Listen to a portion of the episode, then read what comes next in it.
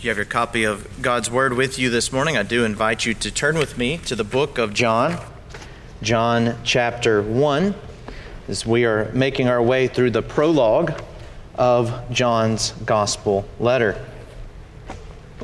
This is our third week in this new series where John himself, as an apostle, a first hand eyewitness, is giving us testimony to who Jesus Christ is and what he came to do. Now, originally, and you'll see noted in your bulletin, my goal this morning was to cover verses 14 to 18 and to wrap up the prologue, being the third in the series. It was fitting. However, in all of my preparation this week, I could not get past verse 14. And so this morning, we are going to have a one verse sermon because verse 14 is probably one of the boldest, richest, most precious verses in all of Scripture. And it would be shame to me and shame to you if we did not linger on it for a while. In fact, as I sought counsel to make sure that this was an okay decision, um, James Montgomery Boice, who I often go to, said this in a way of comforting me. I wish it were possible to approach John chapter 1, verse 14, as though reading it for the first time again. The verse contains something that was new and startling when it was written. This is the great sentence for which the Gospel of John was written. And I will not disagree with Dr. Boice. You see, John's goal in writing this letter, his purpose with this gospel account, is that we may know Christ. We may know him as Son of God. We may know him as Savior of sinners, and that by believing in him, we may have life. The question then becomes how? How is that possible?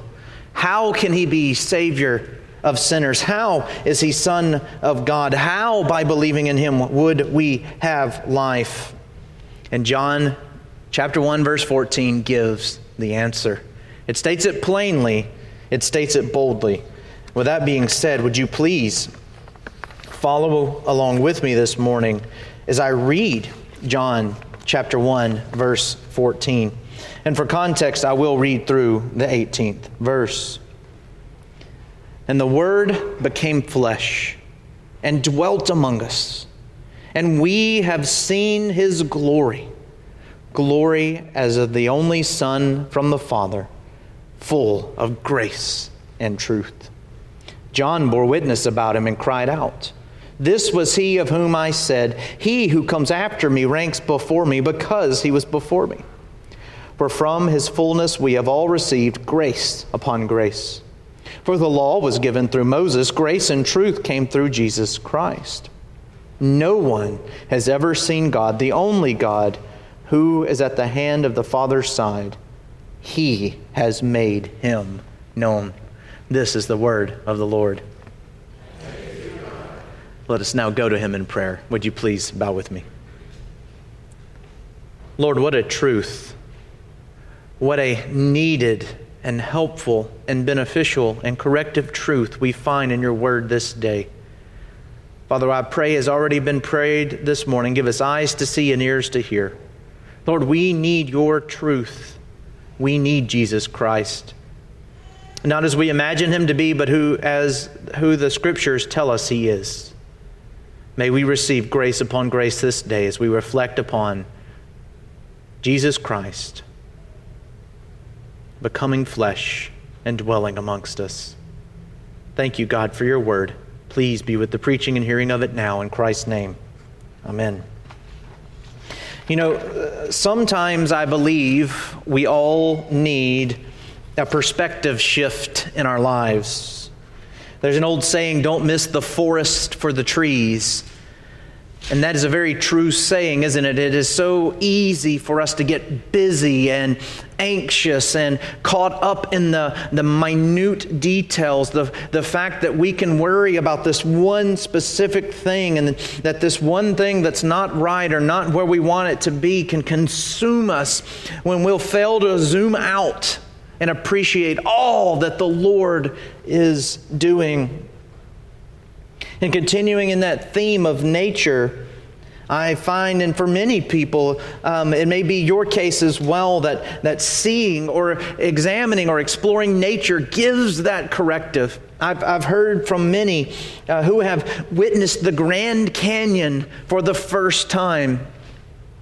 The vastness, the majesty, the paintbrush with which God used to paint layer upon layer upon layer, that there must be a God that I am a small, almost insignificant being in response and reaction to this just glorious creative power. One of my own personal dreams is to, to go to the giant redwood forest in California. And then while I'm there, see the Charles Schulz Museum in Santa Rosa. But that's beyond the point. I, I, I want to I wanna see the redwoods. Those enormous trees, trees so vast that you can drive a vehicle through them. That to me just sounds glorious to sit under their canopy and know that it is shading so much land. I can remember being at a wedding once for one of my best friends. He got married outside of Pueblo, Colorado, and uh, at Sangre de Cristo Seminary uh, at the Sangre de Cristo mountain range. And the night before his wedding, he wanted to do something special for us. And so he took us up the mountain to this lookout spot.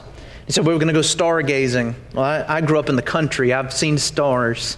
that was not, I wasn't very excited about this opportunity. He said, No, Aaron, you don't understand. And so I went. And then I understood. For the first time in my life, I was in an unpolluted area as far as light comes. I had no idea that there were that many stars. And was it the fact that there's that many stars there and not here? No, not at all. It's that the busyness and the lights and the city, um, even one as such as Columbus, it shadows it. But going to that mountain and standing there and looking at the stars of the heavens and thinking about words like Psalm 174 4, which says of the Lord, He determines the number of the stars, He gives to all of them their names.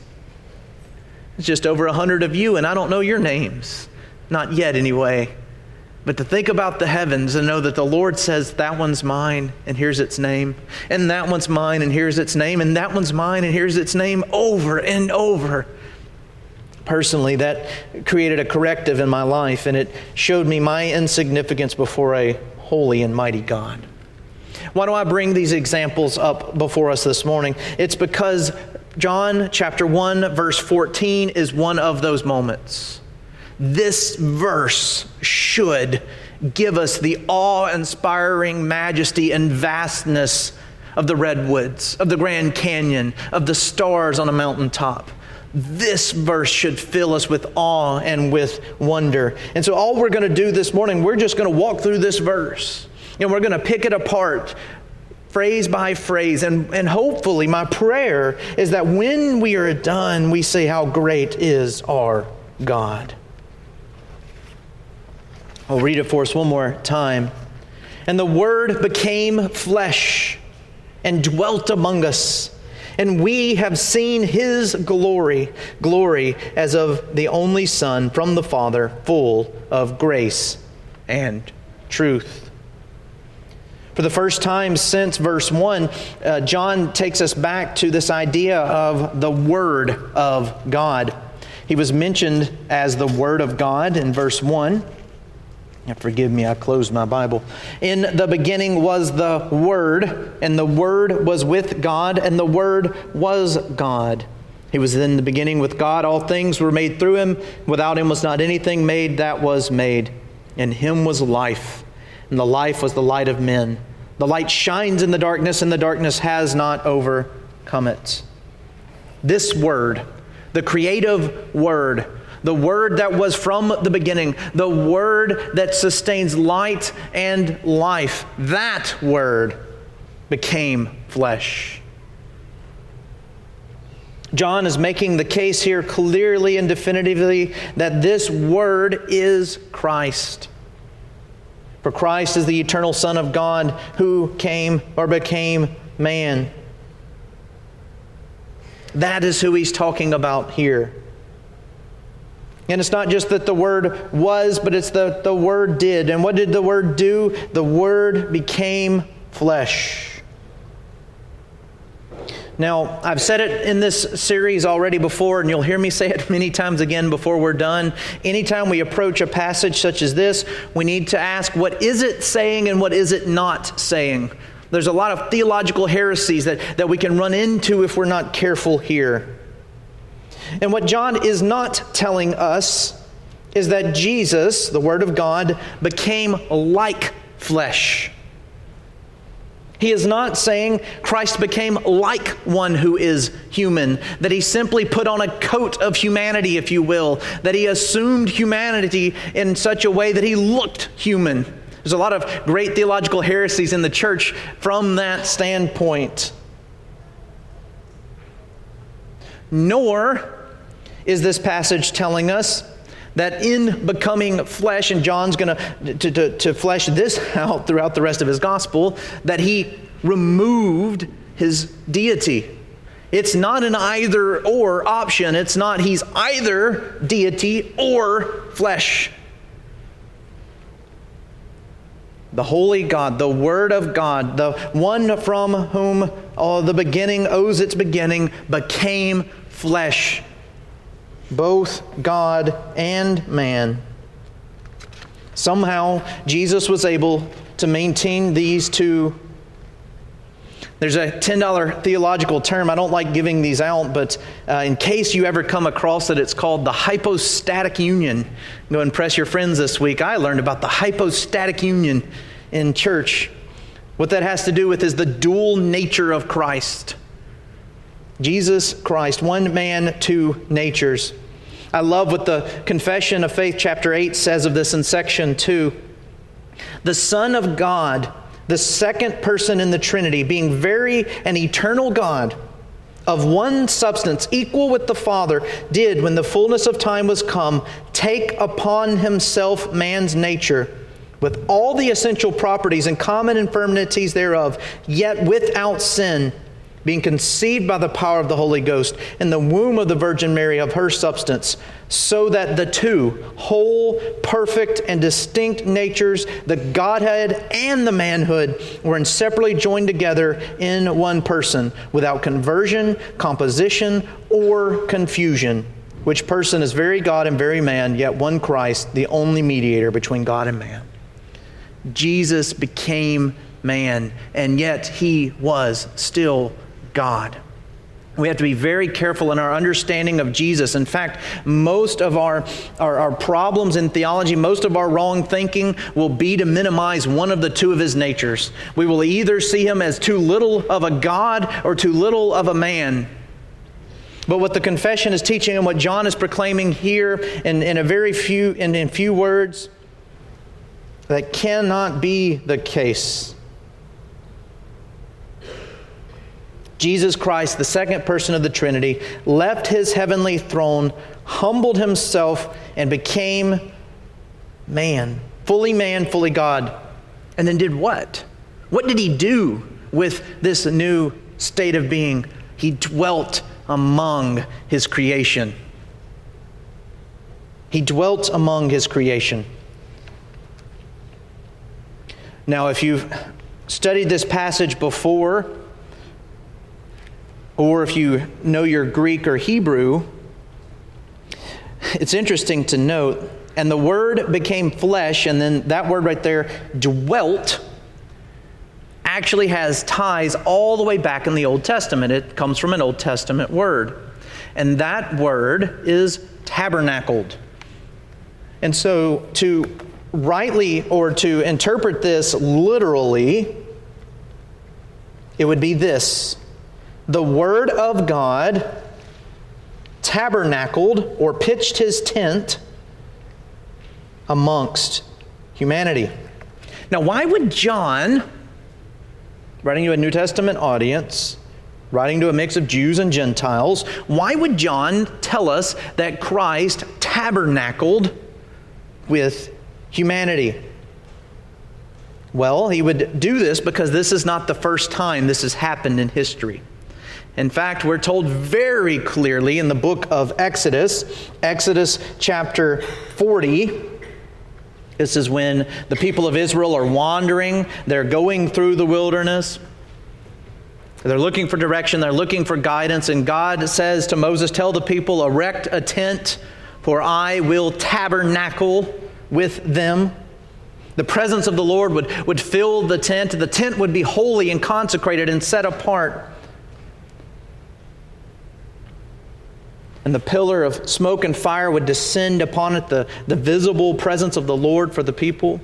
So much so that this would be when the people moved, they moved because the presence moved. And when it would stop, the people would stop and erect the tabernacle that they may dwell in God's presence.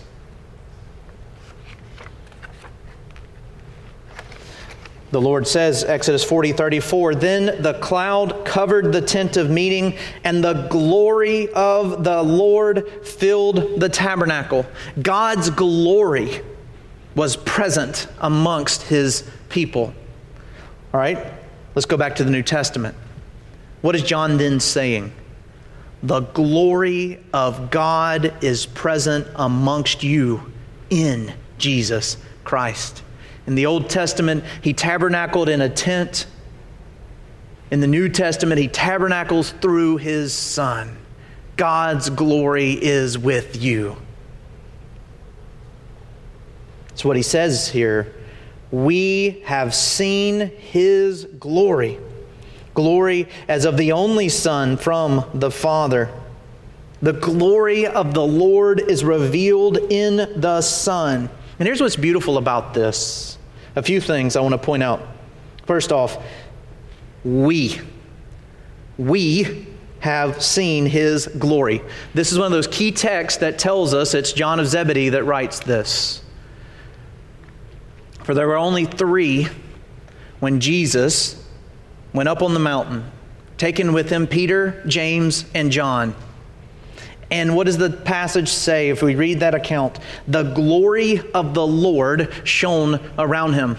The majesty of who he was for a temporary moment, for a brief moment, heaven is peeled back. And for Peter, James, and John, the presence of God shone through, and they were overwhelmed. They were so overwhelmed.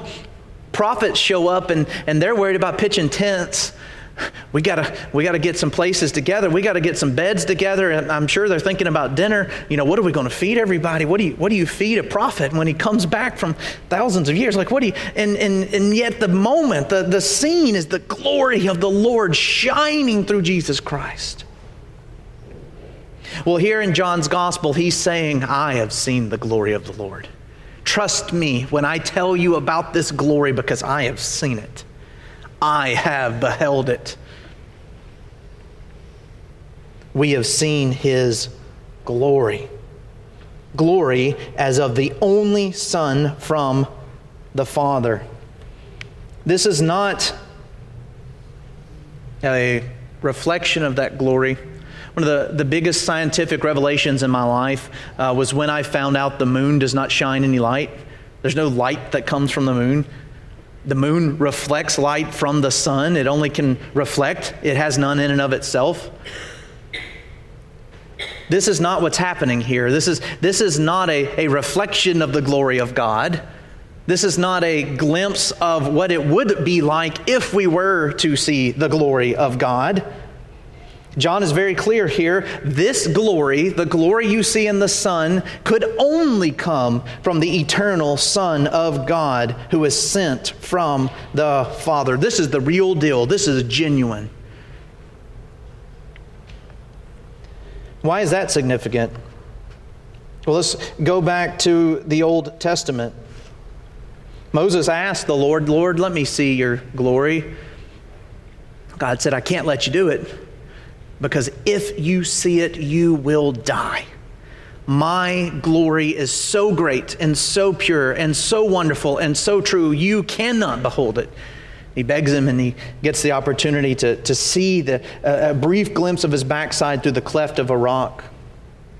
We know that when Moses would go up on the mountain and, and dwell with God and, and receive the commandments, he would come back down from the mountain. And the people of Israel were terrified of him.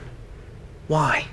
Why were they terrified of Moses? Because he had been in the presence of the Lord and the glory of the Lord reflected upon him. So much so they begged him, Hide your face. We cannot handle the glory of the Lord reflected upon you.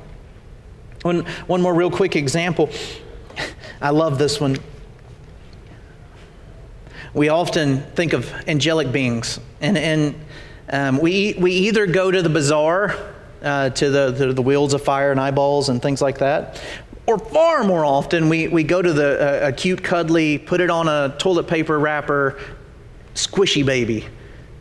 And that's how a lot of us uh, picture angels, right? If we're honest, right? It's usually one of the two. It's either this is just so bizarre, if the scripture didn't tell us, we couldn't even conceive it, or cute, squishy baby. But what does the scripture tell us of angels? What happens almost without fail every time an angel shows up.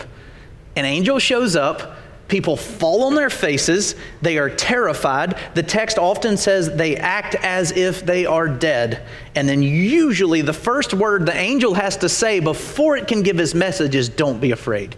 Why? Why is that the case? Where do angels dwell? In the presence of the glory of the Lord. Continually, daily, moment after moment. They stand in the presence of the glory of the Lord, and even reflecting that glory to mankind is too much for man. And so they have to tell them, Get up. They have to tell them, Don't be afraid. They have to tell them, I bring you a message from him. But what John is saying here is not the moon, it is not Moses' face, it is not an angel, it is that glory. And what's remarkable in this,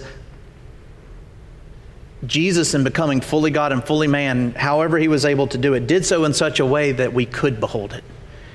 We don't run in terror at the face of Jesus. We don't have to hide ourselves at the face of Jesus. Um, we don't worry that we are dead in his presence. We can stand in his presence and we can behold the glory of God. And my favorite part of, of this is this verse is the final clause here.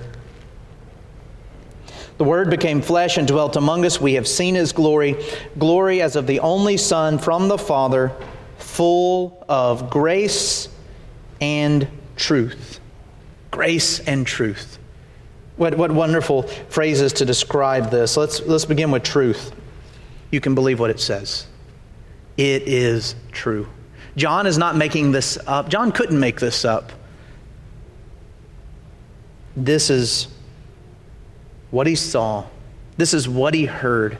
By the power of the Holy Spirit, this is what he confesses to us this day. It can be believed. And it's grace.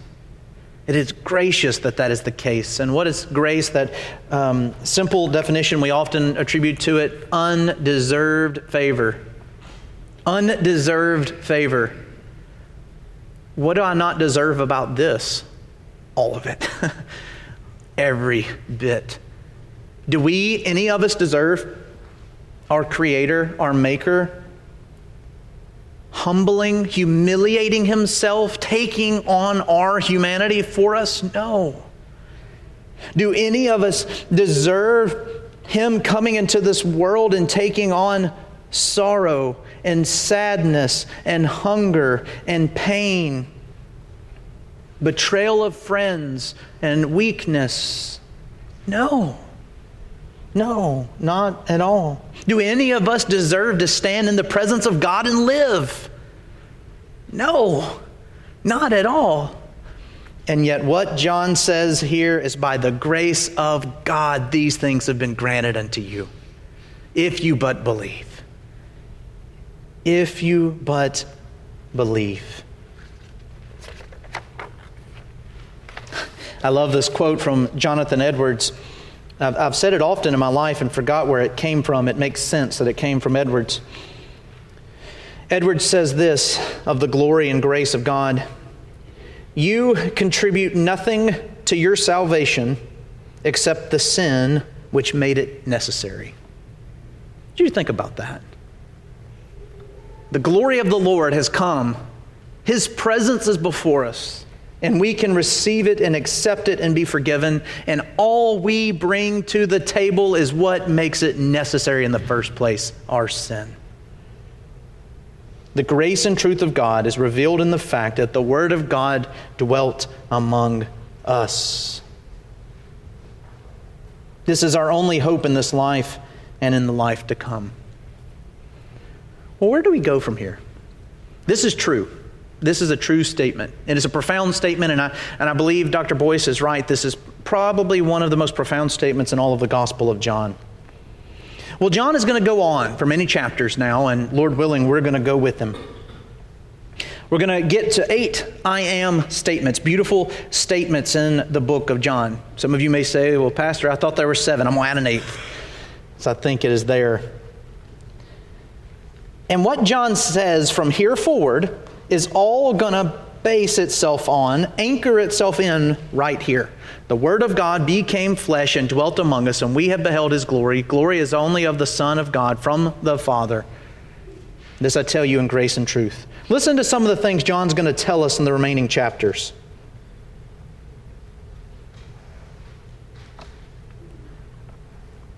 John 6 I am the bread of life. John 8 I am the light of the world. And then I'm going to add the eighth I am. Before Abraham was, I am.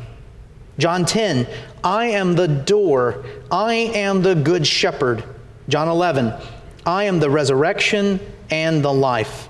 John 14, I am the way, the truth, and the life. No one comes to the Father except through me. And then lastly, John 15, I am the vine and you are the branches. What do all of these statements have in common? They are all contingent upon the Word of God becoming flesh and dwelling among us. Also, how can I be right before God today? How can I be forgiven? How can I have life and life abundantly today?